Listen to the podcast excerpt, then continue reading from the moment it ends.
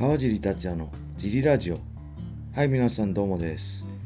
今日はレターのお返事をします。えー、総合の技術はすごい勢いで進化しているとのことですが進化について解説していただけますか？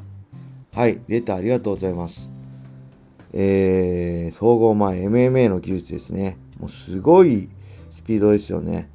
やっぱりねこれはまだその MMA 自体の競技の歴史が浅いこともね、一因にあると思います。まあ、USC が始まったのが1993年でしたっけなんでまだ、えー、30年経ってないんですよね。はい、なんで、やっぱボクシングとかね、何百年とかでしたっけ何百年も経ってない。とにかく歴史が深いんで、それだけね、技術の進歩が、進化がね、どんどん進んでますけど、まだ MMA はね、歴史が浅いんで、その分、技術の進化もね、スピードも速いと思ってます。はい。えー、特にね、もうこれ僕の実体験になっちゃうけど、1998年に僕は格闘技 MMA 始めたんですけど、まあその頃はね、とにかくね、むちゃくちゃでしたね。今思っても、すごい笑っちゃうぐらい練習むちゃくちゃでした。前もちょっとね、言ったけど、本当に、なんだろう、こうすれば強くなるっていうね、こう、練習の仕方がね、まず確立してなかったんですよ。なんでどうすればいいのかわからない。何をどうすれば MMA で強くなれるのかわからないから、とりあえず打倒曲、それぞれ打撃、組み技、寝技、練習すればいいかって感じでね、ほんと手探り状態。なんでとりあえず寝技やって、打撃やってって感じで。で特にね、当時はね、寝技と打撃をやっててもね、組み技、レスリング、倒す、倒されないのとこはね、ちょっとまだそこまで重要視されてなかったような気がします。なんでね、僕らもマッハさんがね、マッハさんに指導を受けてる時はそうでもなかったけど、マッハさんがトップスに指導に来なくなってからはね、もう指導者もいないからね、もう見よう見まねで、あの、特に YouTube もね、ないんで、本当こうレンタルビデオで借りてきたビデオとか誰かがダビングしてきたビデオをねこう一本のビデオを何回も擦り切れるぐらい見てましたね、うん、シュートの大会とかねそういうビデオ。それもなかなかないんですよね。やっぱシュートってマニアックだったんで。なかなか普通のビデオ屋にはなかったりしてね苦労したんですけどやっと見つけたビデオを仲間内でダビングして回したりね。本当にそういう状況で特に地方だと東京と比べて地方、茨城、今はね、ほとんど技術の参加ないかもしれないけど、でもものすごい技術のその差があったと思うんで、ここまで伝わってこないんですよね、最新技術が。何もないから。ビデオぐらいしかないから。YouTube もね、ほんとそういうのも SNS も何もないんで。なんでね、あの、その辺も今とはね、全然違って、ほんとどうすればいいかわからない感じで、僕らもとりあえずね、あの好きなことだけ寝技が好きだったんでとりあえず寝技やろうぜみたいな感じで。でちょろっと唾液やるぐらいで、うん、当時はけど全体的に好きなことだけやる人も多かったような気がしますね、うん、寝技なら寝技唾液なら唾液みたいな。今みたいに MMA ミクストマーシャルアーツとはなってなかったような気がします、うん、僕ら自身もね僕自身もレーシングをちゃんとやり始めたのは多分1999年のね、石田くんがトップスに入ってからかなって、それまで本当レスリング、立ちからのね、寝技なんかやったことなくて、膝立ちからの寝技しかやってなかったですね。あとは打撃、キックボクシングちょろっとやってるぐらいでね。うん、だから、まあ、本当ね、試合を、当時の試合を見ても、僕が思い出しても、試合自体もタックルを切るとかじゃなくてね、まあ、タックルが来たら下になる。そして下から決めるみたいな。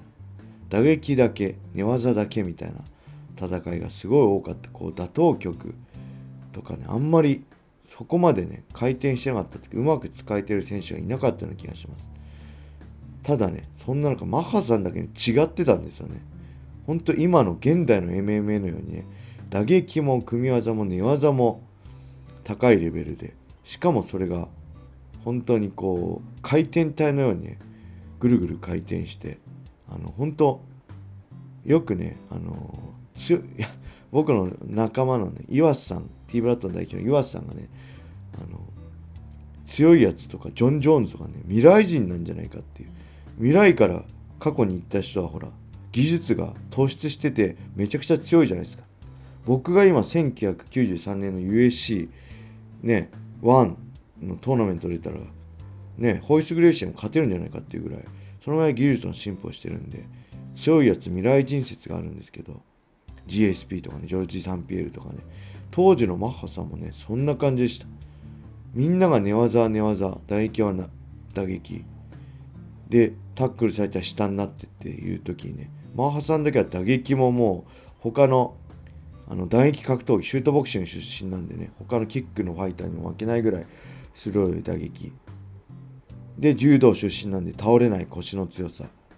で、下になってもね、スイープも強かったし、あのー、寝技決める技術もめちゃくちゃ強かったしね、本当に、こう、MMA が完成されてた感じしますね。当時のマッハさんだけ。僕が見てきた中で日本人選手はね、マッハさんだけだったと思います。それを見て、やっぱり下にならなきゃいいと思って、あ、下にならなきゃいいんだって。で、タックルを切る。で、下になっても立つ。ね、今みたく下になっても下から勝負したのに立つ。立ち上がる技術を考える。当時、マーさん立ち上がるのもそうだけど、スイープもね、もうめちゃくちゃうまかったね。下からめくるね、スイープ、回転して自分が上になる技術も高かったんで、それを見て、あ、下になっても立てばいいんだ。で、負けないスタイルを思いついたのが、デビューしてちょっと経った頃かな、2000年とか2001年頃。そこからやっぱりしっかり倒れない。で、あのー、倒れても立ち上がる技術を、ね、意識して練習してましたね。それがこう、今の川尻達也のね、戦いのスタイルの、まあ、原型かなと思います。うん、それが、うん、2000シュートデビューした1、2年後ですかね。でもシュート信じようの頃はもうそれはもう自分の中で確立しててとにかく上になる。上になって殴ったら勝てるっていうね。最終形態。もちろん KO も1本狙うけど下になってどんなに決め狙っても上にいた人には鑑定になったら勝てないっていうのがあったんでとにかく下にならないでね上になって勝負する。っていうのをね徹底して戦ってましたね。うん。やっぱファイターの中にはね、あのー、こう MMA の、ね、技術をね、急速に進化させるファイターいるんですよね。天才みたいな。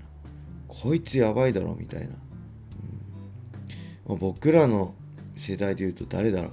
さっき言ったジョルジ・サンピエールとかね、アンデルソン・シューバー。プライドだったらミルコもそうですよね。あの、タックル切ってスタンドの内径で勝つっていう。あれでストライカーの時代来ましたよね。あと、ヒョードルもそうです。ヒョードルからですよね、パウンドで KO するっていうのは。パウンドって今まで、あんま、それまで KO するっていうのも殴って、あのー、スタミナを奪うとかね、その意識をパウンドに意識させて、パスガードするとかね。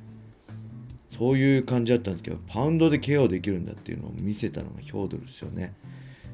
うん、あとね、忘れちゃいけないのが、BJ ペンですね。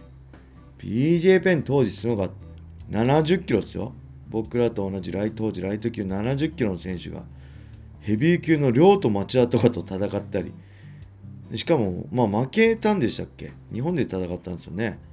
猪木さんの試合大会かなんか。あじゃヒーローズでしたっけ？で結構いい試合したりねヘドヘビー級の。あのヘビー級じゃないか。あ当時ヘビー級でしたっけ？町田亮と町田。あとヘンゾ・グレイシーとやったりね。とにかく強い選手とヘビー級階級を超えた強い選手とやってきた。こいつやべえなみたいな。で結局 USC も1階級上げてウェルター級の77でもねあの結果出してるし。ほんと BJ ペンはね僕ら世代では特別な先生ですね。選手ですね。今は誰なんだろうな誰かいますか？そんな、うん、進化する選手がね、まあ、楽しみでもありますね。そういうファイターを新人の頃から見つけるのもね、試合を、大会を見る楽しみでも、一つでもあるんで、こいつやばいな、みたいなね。こいつどうなんだろう、将来、みたいな。ジョン、ジョン・ジョーンズとかね、UFC 出た時からやばかったですけどね。そんなのを楽しみつつね、これからも MMA を見ていきたいなと思います。はい。それでは今日はまたこんな感じで終わりにします。皆さんぜひね、スタンド FM もダウンロードしてフォローよろしくお願いします。皆様、良い一日を。またね